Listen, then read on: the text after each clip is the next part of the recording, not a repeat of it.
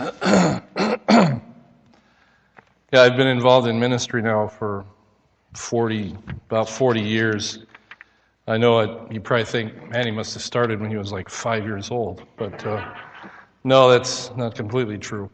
But uh, I, uh, I consider it a huge honor and a blessing to be a part of this great church. And uh, greatness is never measured in numbers, it's measured in influence. And I just want to remind you again tonight the sun never sets on the ministry of Christian Life Church.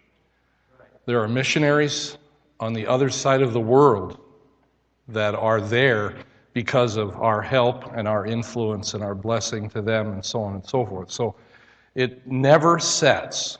And again, Pastor Merrill has been instrumental in that. Pastor Darrell, I've had a small part in that as well. But it's, uh, that's what it's all about. And uh, I need you to turn to the book of Colossians uh, as you're waiting for me to get there as well. Uh, but uh, I have to, I just have to share this story. It's a great story about uh, creativity in ministry. Sister Marianne's gasoline. Sister Marianne, who worked for a home health agency, was out making her rounds visiting homebound patients when she ran out of gas. As luck would have it, a Texaco gas station was just a block away. She walked to the station to borrow a gas can, buy some gas. The attendant told her that the only gas can he owned had been loaned out.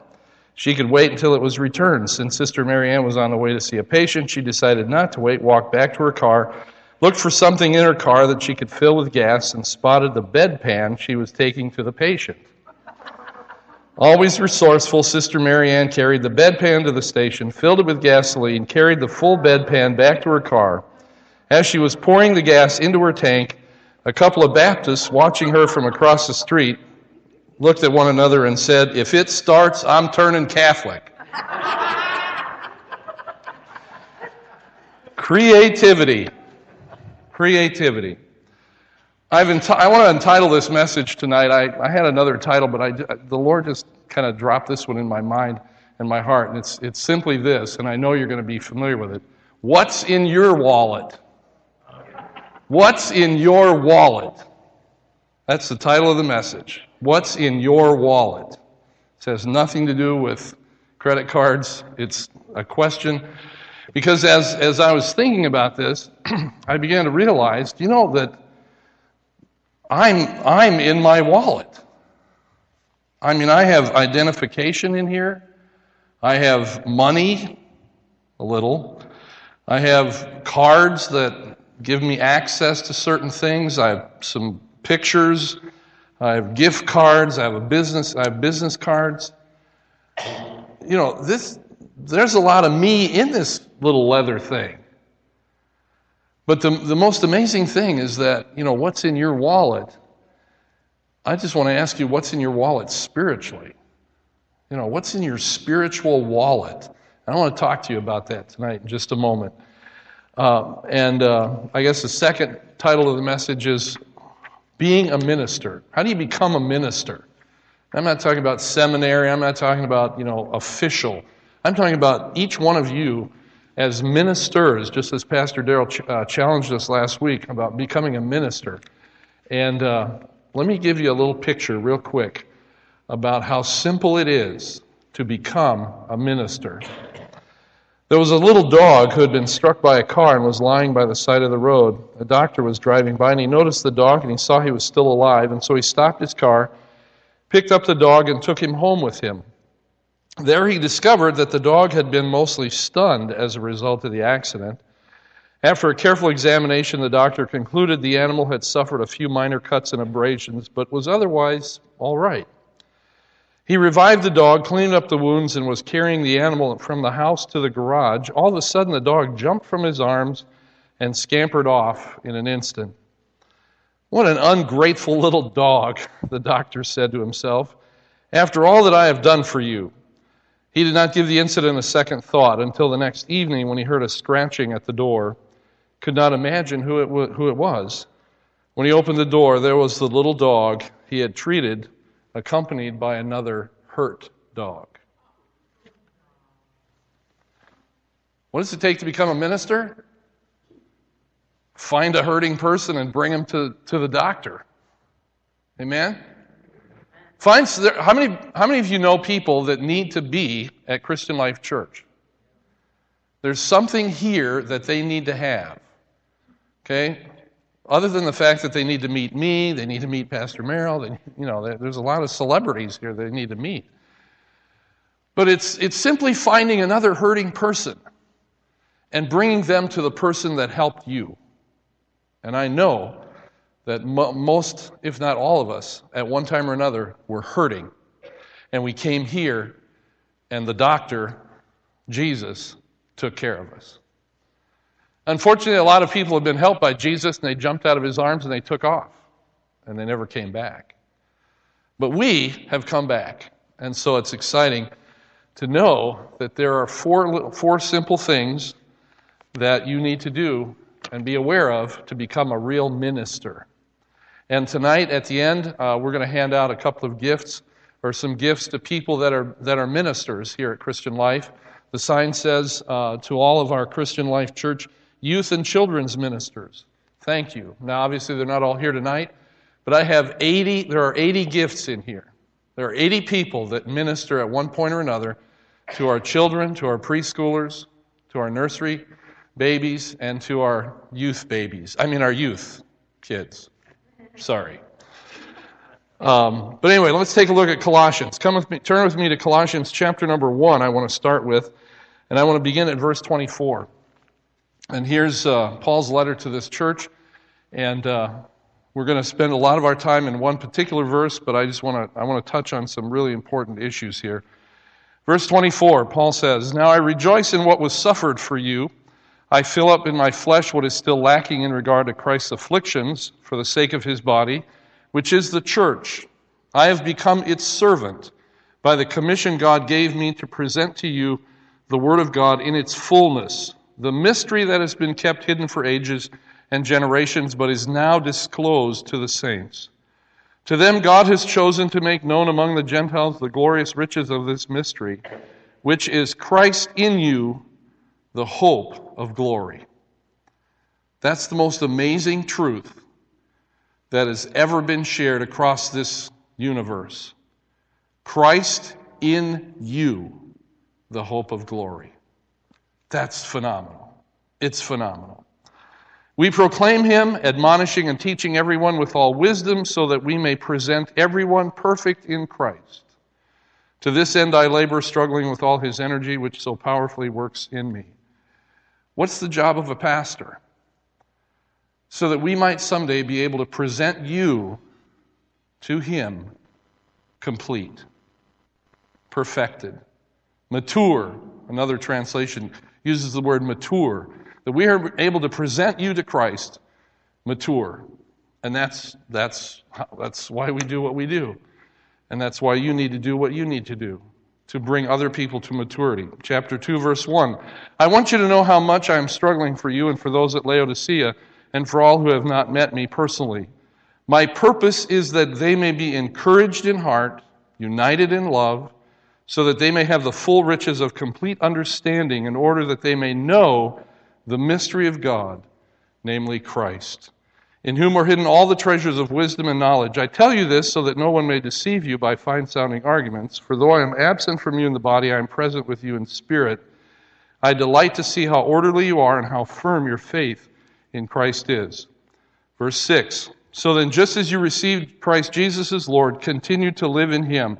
And here's what I want to share with you tonight rooted and built up in him strengthened in the faith as you were taught, and overflowing with thankfulness. Your sermon notes, you can write these four things down knowers, number two, believers, number three, servers, and number four, givers. Knowers, believers, servers, and givers. Now, he says that we are rooted. We are to be rooted. And as I looked at that and began to think about that, I believe that it has to do with what I know. It has to do with knowledge. Where are your roots? Where have your, where have your roots found themselves? Where have they gone, gone deep into? It's either the knowledge and the information that is out there in the world, and we live in an informationally glutted society. The internet, it's, I mean, it's ridiculous the amount of information that's out there now. And there's so many different ideologies and so many different philosophies and so much information.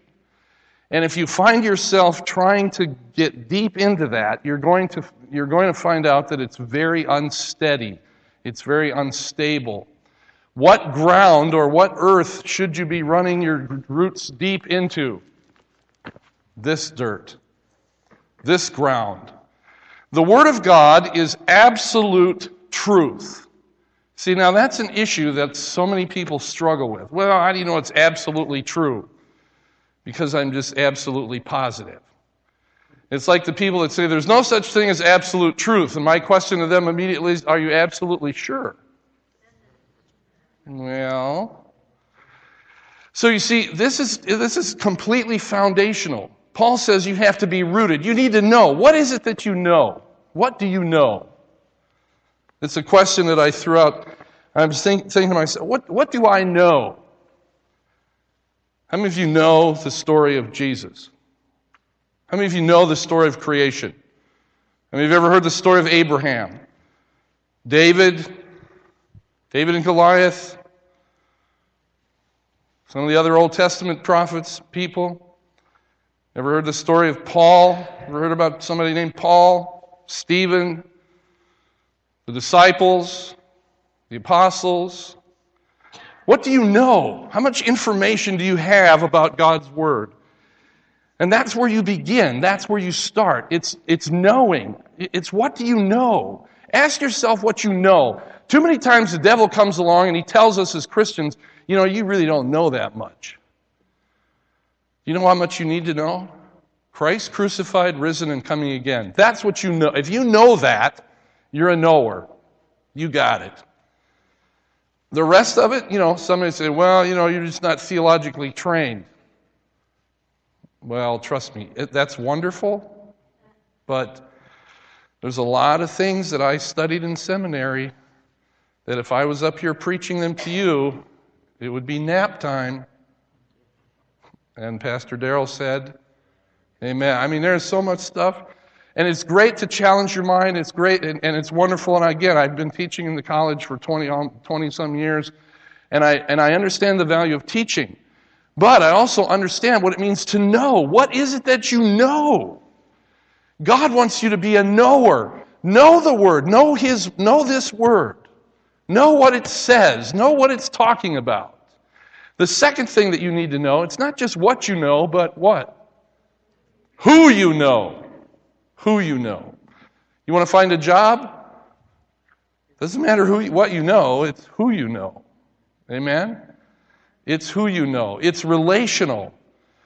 And especially in our society today, you, you want to find a job today, you need to make a connection with somebody. That's why they have networking and all this other kind of stuff so that you can, it's not about who, what you know, it's who you know. And someday you will stand before Christ. And if you can, and you know, and if you can spout off the entire New Testament from memory and do not know Christ, are you getting into heaven? Not, not even close. Because you see, God's not impressed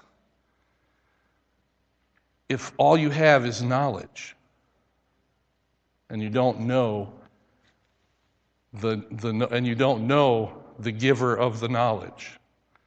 Earlier on in this passage, Paul talks about Christ, the mystery. He is, he is knowledge. So if I know the source of knowledge, I'm going to know knowledge. I'm going to have knowledge. How many of you have ever been reading scripture and it just the light came on? The Holy Spirit, it was like ding, ding, ding, ding, ding. I get this. I understand this. That's what I'm talking about. When I know the giver of the knowledge, that, then that cycle begins. You've got to be a knower. You have to be rooted in the Word of God. You've got to know. If you want to be a minister, you've got to be a knower. You've Got to be a knower. You've Got to start there. You've got to be a knower. The second thing Paul says he says that we need to be built up in Christ. Now, how do I, what do I do now to build up on what I know? I believe the second step is becoming a believer. A believer. Do you realize that Satan probably knows much of the Bible? But he's not a believer. He doesn't believe. You could probably go to Walmart or Woodfield or somewhere and just stop people randomly and ask them, What do you know about the Bible? And they could probably tell you some information. And then the next question you would need to ask them so, how much of that do you believe? I don't believe any of it. I don't believe that. It's a fairy tale. I mean, it's, you know, it's a storybook. I don't believe that. Do you know the strange thing is that there are people that, that come into church on a regular basis and are, and are knowers of the Word of God, yet they don't really believe it? Do you know how I know that? Because they still worry about things. Uh oh, now I'm messing. Now I'm messing. Now I'm fooling around with, you know, your comfortable zone. You see, if I believe the Word of God, and now I'm preaching to myself, if I believe the Word of God, then is God the provider of all things? Well, then what am I worried about? You know, you might say, well, Pastor Fred, it's easy for you to say. You got a pretty secure job, as far as I know. It's still early. Um, you know, yeah, you got, you know, your wife works, you got money, you don't know what to do with, you're rich, you drive nice cars. I mean, you're just loaded. You, you know, you got, I said, yeah, but I have grandkids. So a lot of that just keeps flowing out. You think, yeah, it's easy for you to have great faith in God and all this kind of stuff. What about me? I'm strong. I can hardly make, you know, I don't know what to do. I said, how many times have you laid those bills before God and said, God, you have bills to pay? Huh? Do you hear what I'm saying? You see, a believer has a completely different attitude than just a knower. And the Bible is very clear. What did Jesus what, what did Jesus say to Nicodemus? Nicodemus was a knower, right? He knew, I mean, he knew all kinds of stuff. He, you know, Sanhedrin, he was brilliant. And Jesus tells him very simply, For God so loved the world that he gave his only begotten Son, that whosoever believes in him will not perish but have everlasting life. Jesus did not say, you know, whoever knows basic information about Jesus is good. It has to go beyond that. We have to be, we're rooted, absolutely. We start out with being rooted in the Word of God. You get to know it, you, you understand it. Not, not a person in here got saved without information about Christ. You just wake up in the middle of the night, you go, Well, I don't know anything about this, but I want to be saved. Uh, no, you have to know something. You had to have some information. But then you moved into that next realm, which is the most powerful realm. It's called believing. When I believe.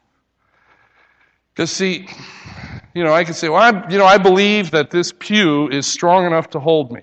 All right, I know, I have the information, it, it's probably strong enough to hold me. This could be a dangerous test here, but um, I, I know, I have all the information, and someone says, well, why don't you sit down? Well, I'm not so sure yet. I know, but I don't know if I believe that it can. And you see, that's where most people are. That's where people are struggling. They know a little bit about the truth. They've, they've heard some, they've, you know, they've, maybe they've been to church, they've heard it, but they don't, they don't believe it. They've not come through that position where they said, Yes, I will take that step of faith. Yes, I will raise my hand. At uh, the Greg Laurie harvest thing, there were people in that stadium that they were knowers because they sat and listened to him. But then the invitation came, and they were willing to make that step to walk down on that floor and enter this world we call the believers. That's what we are. We're believers. If someone ever asks you, uh, kind of a church do you go to? A believer church. A what? A believer church. We believe. We believe the whole Bible. We believe that you can be healed. We believe you can speak in tongues. We believe that God can raise people from the dead. We believe, we believe everything. From the Table of contents to the maps. We believe the whole thing. We believe it all. We're believers. That's, that's what I'm talking about. Those, a minister that believes is a minister that God can use. I mean, how pathetic would that be if, you know, week after week, Pastor Darrell, myself, Pastor Merrill, we get up here and say, well, you know, I'm going to share the Word of God with you. I'm not so sure this is really going to work, but here we go. I don't totally believe this, but I'm going to preach it. What? What? Believe. It's how you build up. It's how you build yourself up. Take a step of faith. Believe. Check it out. The third thing is serving. The third aspect is he says, and strengthened in the faith as you were taught. Now, how do I strengthen myself? How do I make this thing work? How many of you have grown in the Lord by sitting in a pew and listening to sermons? That's all you've done. You've done absolutely nothing else. Not many. Why? Because you have to act on this. You have to act on it. We're going to be acknowledging people that, have, that are servers. They become servers. And it's, it's completely exciting to watch this happen. To serve. You know the key to life? Exchange. Exchange. The minute your body stops exchanging oxygen and carbon dioxide, what's going to happen to you? You're done. You're done. If you stop exchanging food, if you stop taking food in, turning it into energy, etc., if that exchange process stops, you're done. It's over. The same thing is true spiritually. I think, you know, it seems like, you know, some people in the church have just become like spiritually obese. I mean, all they've done is take in and take in and take in, and they give nothing out. They never, they never minister to anybody else. They never touch another human being's life. And you might say, well, Pastor Fred, you know, how, how, can I, how can I serve the church? Let me give you some real simple ways. When you get out of your car and you begin to walk into the church, if you see a piece of paper in the parking lot, pick it up and throw it in the trash. You are serving. You walk into the church. You see somebody standing by themselves. Walk over and you just extend your hand. Hi, my name's Fred or Thaddeus or, I mean, make up a name if you feel like it. I'm whoever. Good to see you. What's your name? I don't think I've ever met you before. This is your first time? Have you been here before? Say, well, Pastor Fred, I'm not an official greeter. I don't care. Are you a Christian? Are you a believer? Are you breathing? You have a pulse? Then you're a minister. You walk into the church service. You see somebody sitting by themselves. You decide, well, you know, it's not my official seat, but I think I could sit there. It's, I just, I, drives me crazy. I have official seat.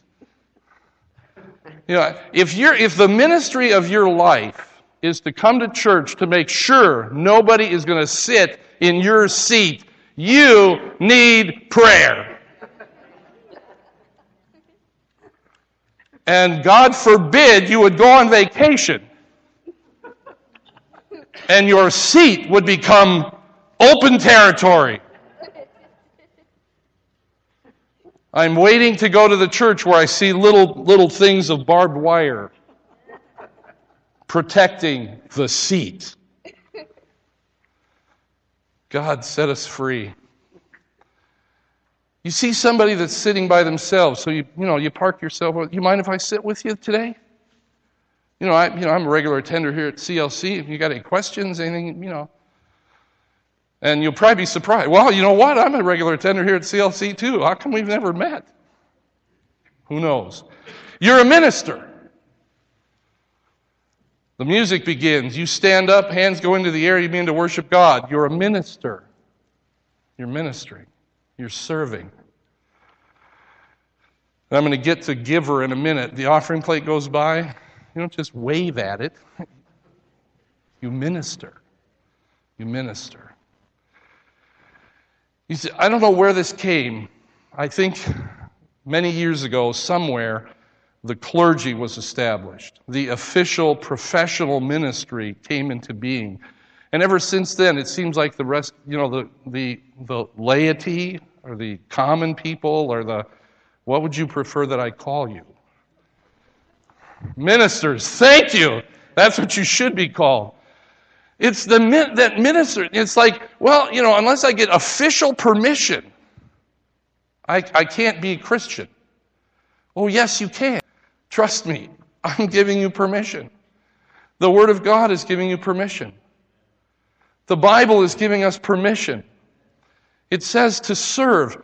And, and he says, strengthened in the faith as you were taught. You will not strengthen anything if you don't exercise it if you don't work on it. Well, I've never just walked up to somebody and spoken with them. Just give it a try. You will strengthen your ability to do that. Just give it a try. If you want, I'll help you. Come and attach yourself to my leg and follow me around. I'll, I'll you know, I'll do whatever I got to do to help you. Because that's, that's why we're here, is to release you into this amazing world called ministering, becoming a minister. What's in your wallet? It's not just money, it's who you are. What's in your spiritual wallet? You have, I mean, there's gifts, there are gifts that are just hiding in the church. And I, and I believe that this is the year that they're going to be coming, they're going to start coming out of the woodwork, set free to minister, to serve. The last thing, very quickly, I, I need to keep moving because we've got some things to, to do at the end here. Givers. And you're probably saying, now, Pastor Fred, how did you come up with this one?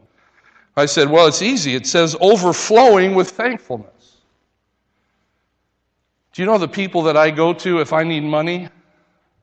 the people that are overflowing with thanksgiving. Have you ever tried to get money out of a whiny, complaining person? Don't waste your time. You know, there's, you know, they're just, they just complain about everything. So you, wow, I guess it could be a good bar. Oh, I know, have to for my, good, than rude. And, you know, people that are overflowing with thankfulness. And, and God, you know, He's, you know, as I got ready for this message, He's been kind of slapping me around with this one. Overflowing with thankfulness. Do you know why we, we take an offering? To give you an opportunity to overflow with fullness. Have you read it? God loves a cheerful giver. I've heard another version that, but he'll take money from a grouch, but that's not in the Bible. But uh, overflowing with thankfulness. You know, if you're coming to church, you know, and you're, you, you know, you get, you get in that, you're, you get in the seat, and you sit there and you spend the morning evaluating the service. oh, great. Jonathan's leading worship. It's going to be loud today. Oh, Lord, please let the sound people turn him down. I mean, and you know, this is your prayer time. Oh, great! Here come the announcements. Oh no, Pastor, he's, you know, he's this wannabe comedian. Why does he just do the announcements, sit down, and shut up? Oh, Pastor Merrill's getting up. No, I got another India report. Oh, thank God. I haven't heard that for a while. That's good. Okay, now it's uh, they're going to beg for money again. Hardly wait. All right. Who's preaching today? Steve's. Oh no, Steve Sampson. We're going to be here for two hours. Oh no. and then you get up and you leave. Why in the world did you come to church? See, now I'm getting mean. It's fun, but it's mean. Do you realize, and let me, let me share this with you, and the Lord dropped this in my heart a while back, and He said, or just laid this on my heart, and, I'm, and as I thought about it, I thought, yeah. Do you realize that there are, there are a large number of people around the world in God's church that are spiritual shoplifters? They come to church, they take what they get, and they never pay anything for it. You know, there was a time in my own life when I did that. I was kind of like that. And then the Lord helped me realize that you need to become a giver if you want to be a minister. You need to be a knower. You need to know the truth because it'll set you free. And you need to believe that truth to the point where it changes the way you live because what you know m- means nothing. It's what you believe that determines how you act. And how you act determines your destiny. That's what I've discovered. But being a knower, being a believer, because believers then step into the next circle that says, I want to serve. I'll do anything, I don't care.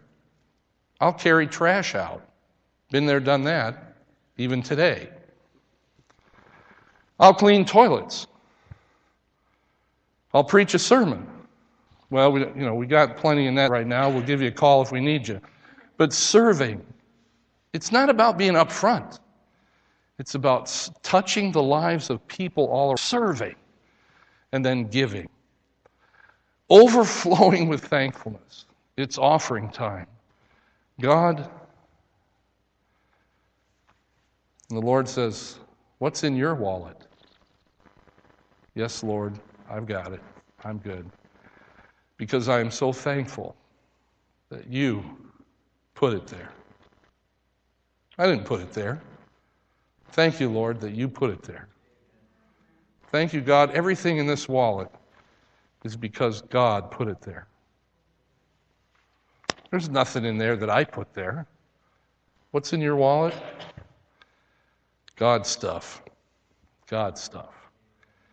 And if you'll let Him, if you will let Him, use it. Don't be guilty of shoplifting. Any of you ever done that? How many of you have ever done that? Shoplifted. You don't need to raise your hand, I already know the answer. I'm good. Shoplifters. God, you know, forgive me and don't ever let me go there again. Let me never enter the sanctuary of God empty handed. You might say, well, you know, you know, I, I give a variety of other ways. You know, that's, that's great as long as you're giving. Don't ever come and, and feel like you are now, you've now become the evaluator of the service and then you're going to give God a report. Like God's going to skip church and he needs you to take care of that. I, forget that. Forget it. Become how many of you want to become ministers?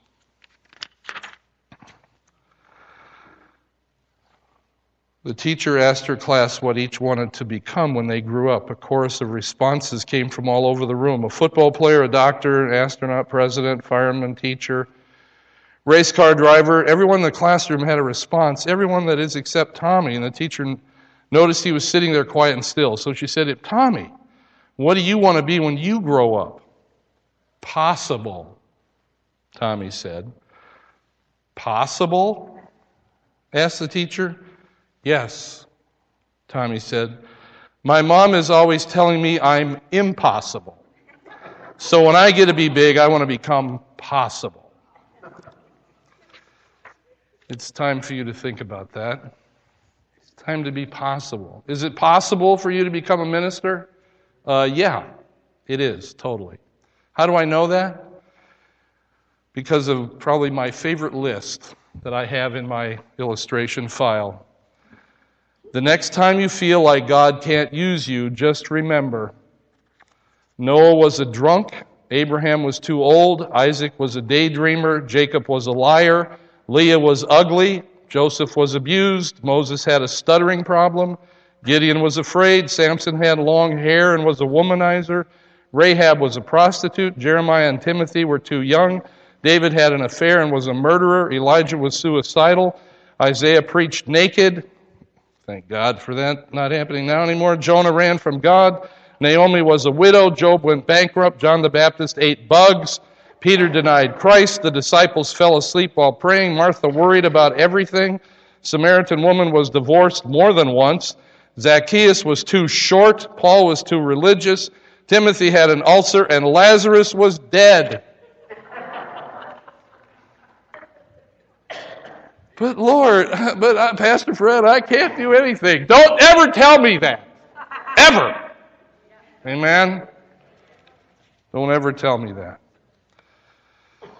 Tonight I want to read a list of names that it's fairly long and I'll try to read quickly, but these are the people that have ministered to our children, our youth uh, in the nursery, preschool, and if you are here and I call your name, please come up and uh, receive uh, a, a, special gift.